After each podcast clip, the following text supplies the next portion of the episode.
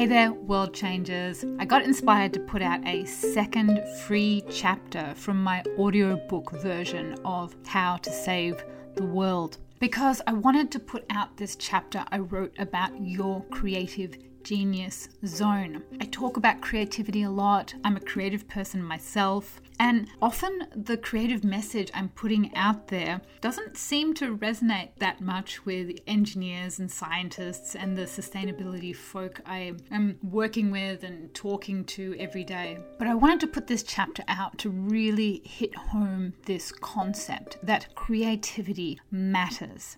The only way we're going to change the world is by coming up with great ideas and innovations and new ways of doing things. And all of that is in the creative process. And I want to spread a revolution that changing the world is not about sacrifice and giving up. It is about discovering and practicing your greatest art form, your greatest contribution to the world, and bringing your very best self to get over these big environmental hurdles, it's not just going to take giving up straws and cups, and it's also not just going to take governments changing some laws and then bingo, the earth is saved. It's going to take epic innovation that's far more like the mission we went on going to the moon in the 1960s than it is about giving up plastic bags and stuff, although that is obviously part of it. We need deep, long term problem solving that's not just a single action, but that is decade after decade after decade of your life's work doing this type of epic technology and innovation and building movements and changing the mind space of society. And all of that is a deep, deep creative process. And when I'm talking about creativity, that's what I'm talking about. And your job as a world changer is to find your life's purpose in this epic quest and this deep innovation that it's going to take to truly save the world. It was challenging for me to write this chapter because I'm a trained engineer and I work as a software designer, or I'm writing about academic studies. So, trying to get into words why I believe that this creative energy matters so much was a challenge, but I'm really proud of this chapter, and I really hope you'll take the time to listen to it through the end and you'll be able to absorb some of these thoughts and philosophies about diving into your creative genius zone and why it matters so much.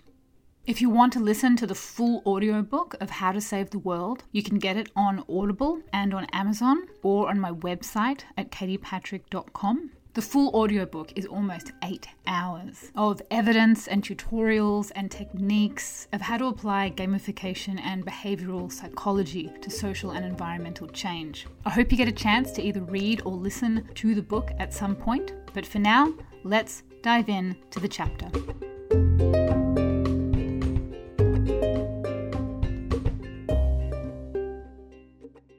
Your creative genius zone. There is a vitality, a life force, an energy, a quickening that is translated through you into action. And because there is only one of you in all time, this expression is unique. And if you block it, it will never exist through any other medium, and it will be lost. Martha Graham, iconic dancer. Do you ever get a weird feeling like there's got to be more to life than this? Have you ever felt like you had a special kind of skill or a calling or some bigger reason for existing? I've had this feeling forever. I think you probably have it too. I believe this feeling is whispering to you that you are not yet operating from your creative genius zone and that you really need to be. What does your creative genius zone have to do with saving the world? Everything, my friend. One main feature of creative work is that it involves making something that has not been made before. If you want to abolish air pollution, cover your city in green roofs, or get preschoolers to grow their own vegetables, you are going to have to come up with solutions and ideas that have not been done before. It is going to take epic imagination, big inspiration, and momentous creativity to come up with the ideas, innovations, and the social movements that will solve the world's many crises. The world's problems will not be solved by fighting an enemy, forcing a movement, or sacrificing your own happiness. You need to dig deep into your own creative genius zone to come up with the ideas that we need to build a new world. This issue is so dear to my heart that I'm ready to scream it from any rooftop anywhere that creativity is the only limiting factor in saving the world. There's no need to draw your motivation from any sadness caused by the environmental destruction or human suffering you've seen. Be motivated instead by a positive vision for how beautiful you think the world could be. Your devotion to a cause should not be a sacrifice, it should be your greatest work of art. Do it because the art of designing a sustainable earth is the most beautiful, complex, and enriching craft that you could ever devote your life to mastering. The creative continuum. Creativity can sometimes get typecast as gentle hobbies like watercolor painting on weekends or embroidering pillows. I have a deeper philosophy of what creativity is all about, and I think it's much bigger and more fundamental to our time here on Earth than we realize. I think it's even embedded in the nature of the very atoms that make us up. Working at the coalface of difficult world problems can be challenging, and so it's important for us to get a bigger bird's eye view perspective on the craft of world changing. When we get involved in a cause, it's normal to look a couple of hundred years back in recent history and see the industrial devastation and human rights abuses, and then look at the world today and all that is wrong with it. In this narrow slice of time, we can often see only the discrete traumatic events a forest felled, a seabird dead from eating its body weight in plastic, a polluted city skyline, or whatever outrage is littering social media feeds. But what if we zoom our perspective of time out a little, or a lot? What does our time here on Earth look like when viewed as part of a spectrum of a million or even a billion years? When we look at the origin of the universe and its own evolution, a fascinating perspective of increasing beauty and complexity emerges. The universe didn't start with all the planets, stars, and atoms it has now. It started with a field of energy. Out of the energy field came subatomic particles, and after a while, they started to stick together to form atoms. Inside the furnace of the universe's early stars, small atoms bonded together to make larger atoms. Atoms then crystallized into molecules, and molecules ultimately bonded into planets. Then came one of the biggest leaps of all. Molecules started to self replicate, and these self replicating molecules formed DNA, the origin of life. Then, from the chemical desire of DNA molecules to replicate themselves, came the first amoebas, fish, dinosaurs, chameleons, and more recently, humans. This increasing complexity continued as human and animals started to use tools. It didn't take long, relatively speaking, for primitive tools and crafts to evolve into machines like cars, aircraft, microchips, and Wi Fi. The more technology we had, the more art people could make. Technology enables the making of music, paintings, dance, architecture, fashion, books, stories, and films.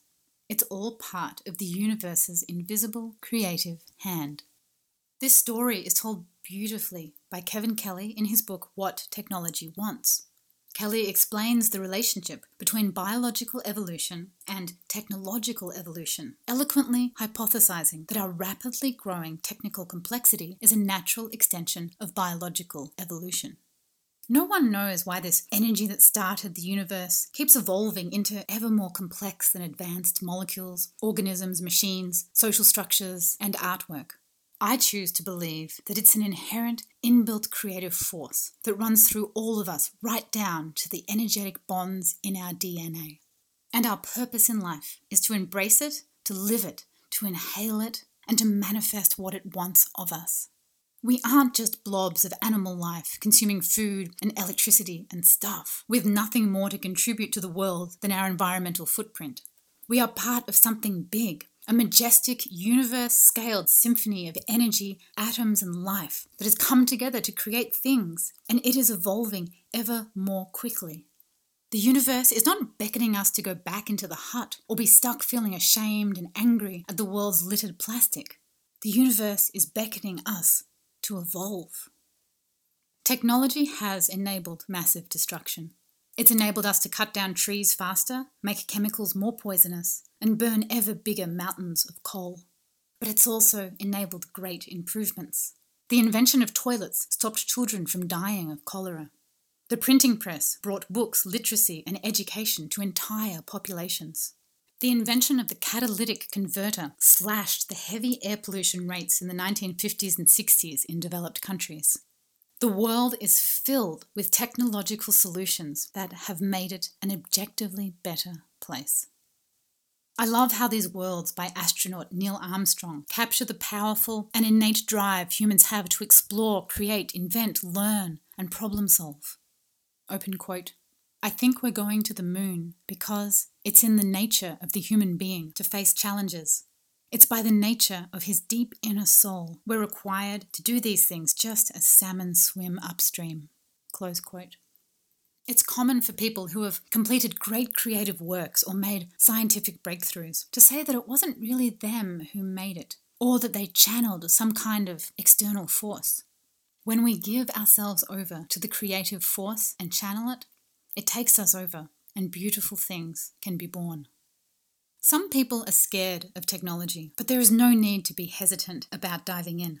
The world's progress moves forward at the speed of technical breakthroughs. Seven years ago, I sat around a breakfast table in Silicon Valley with people who were building one of the world's first DIY satellites.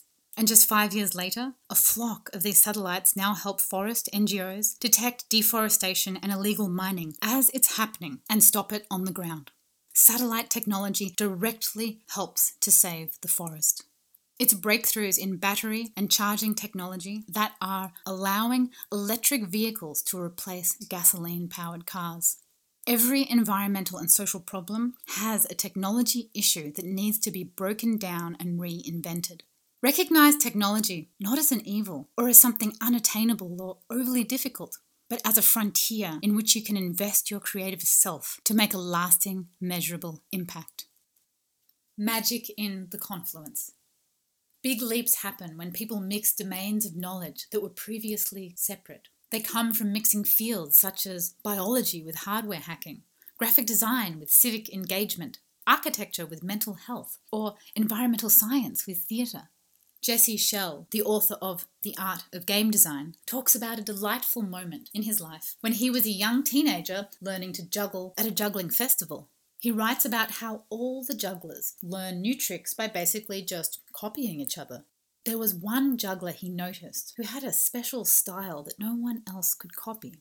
Apparently, he was magnificent and he emanated with an otherworldly quality of juggling style. He shared this with the young Jesse. Open quote. You want to know the secret? The secret is don't look at other jugglers for inspiration. Look everywhere else. Close quote. The juggler showed him a move he learned from the New York Ballet, one move inspired by a flock of geese, and another by a paper punch machine. Several other jugglers were trying to copy him, but they couldn't. Open quote. These guys can copy my moves, but they can't copy my inspiration. Close quote. Schell ends the story by saying, I wish I knew his name because his advice changed my approach to creativity forever. Adding game design to the confluence of your profession and the craft of world changing teaches us to remove the shackles that our siloed careers plonk us in. Like a tree growing new branches, the world is full of emergent niches that are coming together in new confluences. If you haven't found your special niche, then reach outside your field and learn everything you can. Study storytelling, psychology, graphic design, public speaking, machine learning, whatever. Scour the world for what it has to teach you. I found magic by mixing data science, behavioral psychology, and game design with environmental problems. I only discovered this trove of inspiration by walking far from my conventional training in environmental engineering and sampling widely until I got my own special recipe just right. Knowledge and the virtuous cycle of creativity. We often think that creativity is some God given gift that doesn't really have a structure. We think it just happens, bam, like a lightning bolt from the sky, or only grows from people who wear funny glasses and work in quirky designer office spaces. Here's the secret to unleashing your own creative potential it's entirely dependent on learning. The more knowledge you have, the more creative you can be. When you can learn how to program an Arduino microcontroller, you can make a light that flashes color to communicate something important. When you learn graphic design software, you can make signs, books, and stickers that get people to do more good things. When you understand the thermal properties of materials, you can redesign buildings to save energy. Everything you learn is an investment in your creative engine. Think of the sheets of music a pianist needs to learn in order to compare a new symphony or the nuances of light and shade that an illustrator needs to study in order to create art. A world changer needs to study too. All of the conversations you've ever had with interesting people, the data tables you've analysed, and the reports you've scoured are stored in your mental hard drive. Your imagination scans that hard drive every time you are thinking through a problem all this knowledge is translated into creativity. Enlightenment is now. Even though it's easy to think that everything on the planet is getting worse, it's not true. The world is actually getting better, much better. If you zoom out 1,000 years, you can see the remarkable progress of human civilization. Every decade, things get better on nearly everything you could want to measure in just about every part of the world. The line is not linear, and sometimes things get worse before they get better, but overwhelmingly, the trend is upward. A lot of people find this hard to believe. Harvard professor Steven Pinker illustrates a detailed thesis on the evolution of humankind in his book, The Better Angels of Our Nature, out of a frightfully violent history and into our recent awe inspiring progress of relative peace, safety, and stability. A related book, Factfulness by Hans Rosling, shows how many of the things we fear nuclear weapons, dictatorships, violent crime, infant mortality, and many more are all becoming less common. It's actually pretty hard to find something that is not getting better. Even when it comes to carbon emissions, the seemingly intractable environmental issue of our time, American emissions have been declining since the late 2000s. We are not out of the woods yet, but many developed countries have recently crossed the other side of peak carbon emissions. The upward spiral of humanity, which you are a part of, is making, and always has been making, extraordinary progress. I believe we are going through an era of massive planetary enlightenment. It's not the first one or the last, but it is unique to our time on Earth right now. We are shedding many established ways of doing things. For example, exploratory learning styles are evolving out of the old guard of heavily structured school curriculum. The scientific community is validating the value of long held spiritual practices like yoga, prayer, and meditation. Machines continue to automate many functions that living humans used to do, everything from mowing lawns to selling books to answering the phone. Since history was first documented by the ancient Greeks, People have always yearned to answer the great questions of life. But modern progress has put us in a new position. We can no longer rely on the type of social structures that were common to our parents' era. Instead, our search for meaning has become individualized. We are all yearning to find our special calling. Many people are now desperately pursuing the search for meaning beyond money or extrinsic prestige in their careers.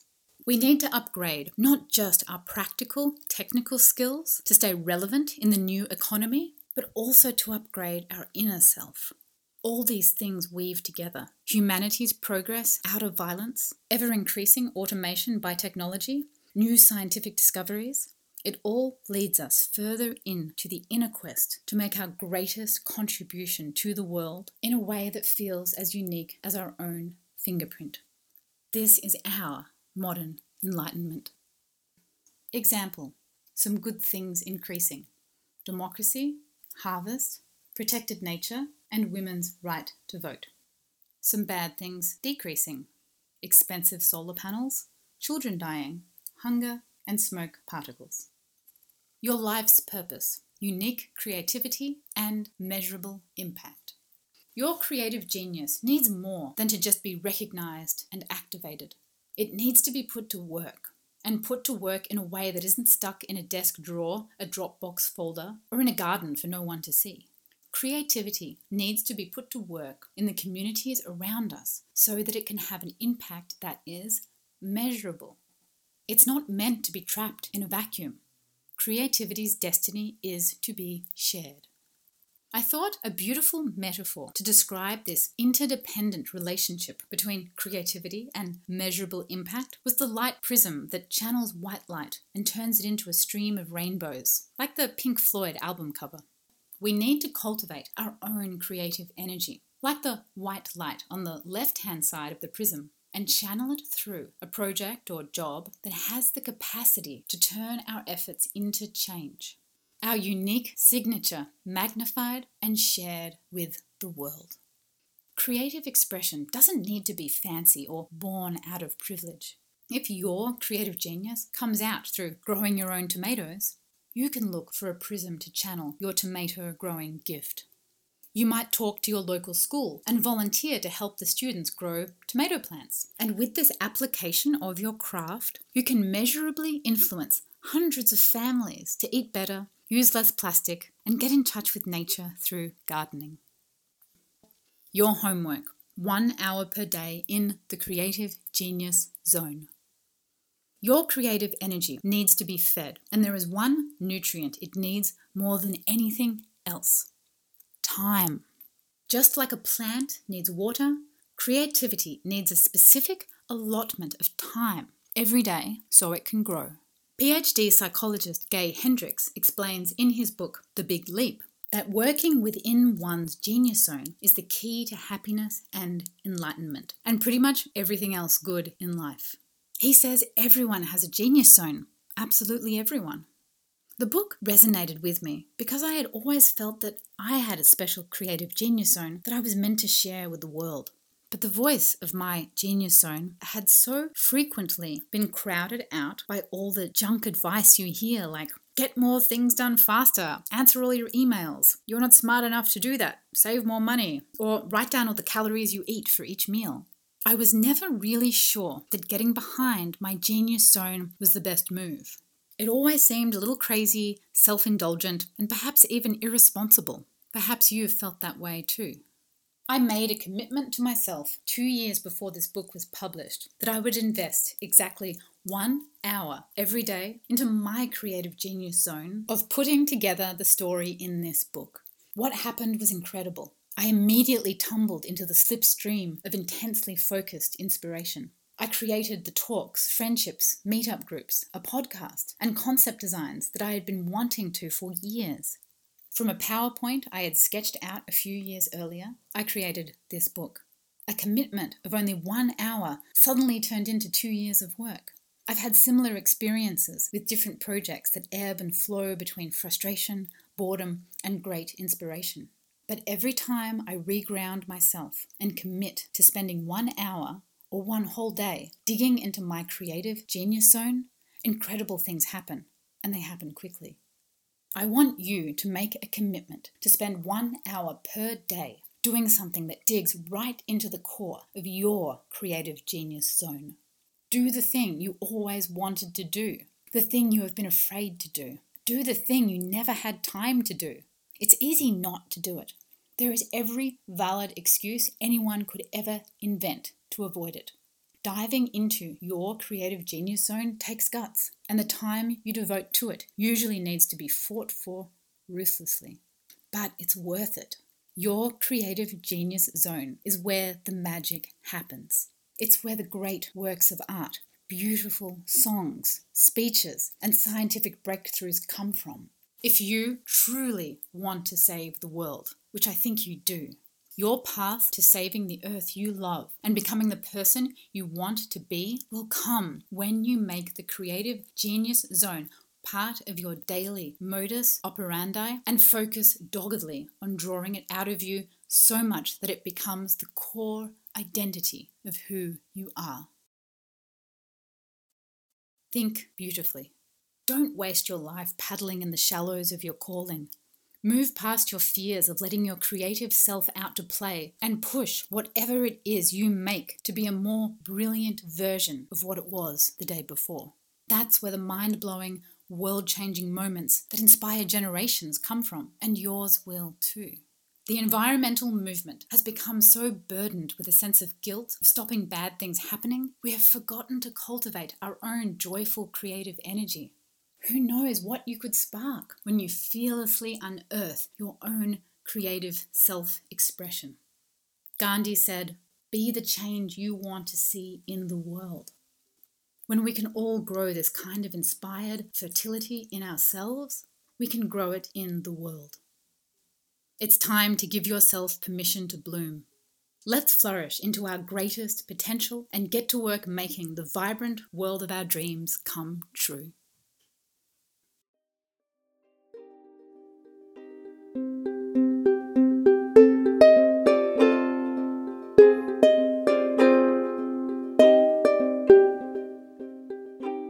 Hope you enjoyed listening to this chapter on your creative genius zone. And I'm really thrilled that you managed to listen all the way to the end. If there was one thing that I could change in our sustainability movement or that I could inject into it, it wouldn't necessarily be more data or technology or behavioral psychology, which is the stuff that I practice day to day and that I talk about. What I would choose was trying to crack open people's creative energy, to crack open that type of passion that is not just joining a one off movement or a one off behavior. It's this deep investment in devoting your life's work to unraveling these enormous challenges and really putting on your boots and rolling up your sleeves about doing the hard work it takes to innovate over these very complicated things that we work on and maybe even really change them.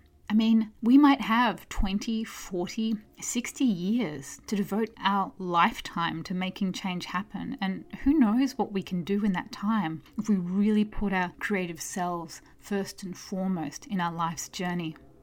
If you want to listen to the full audiobook, you can get it on Audible. You can also get it through Amazon or on my website, katiepatrick.com. You can jump into the full eight hours of behavioral psychology and gamification, sprinkled in with many of my thoughts and philosophies about how I think we should upgrade the whole environmental and sustainability industry. And of course, if you like the print version, you can get the book on Amazon. Thanks so much for listening. I'll see you for the next episode.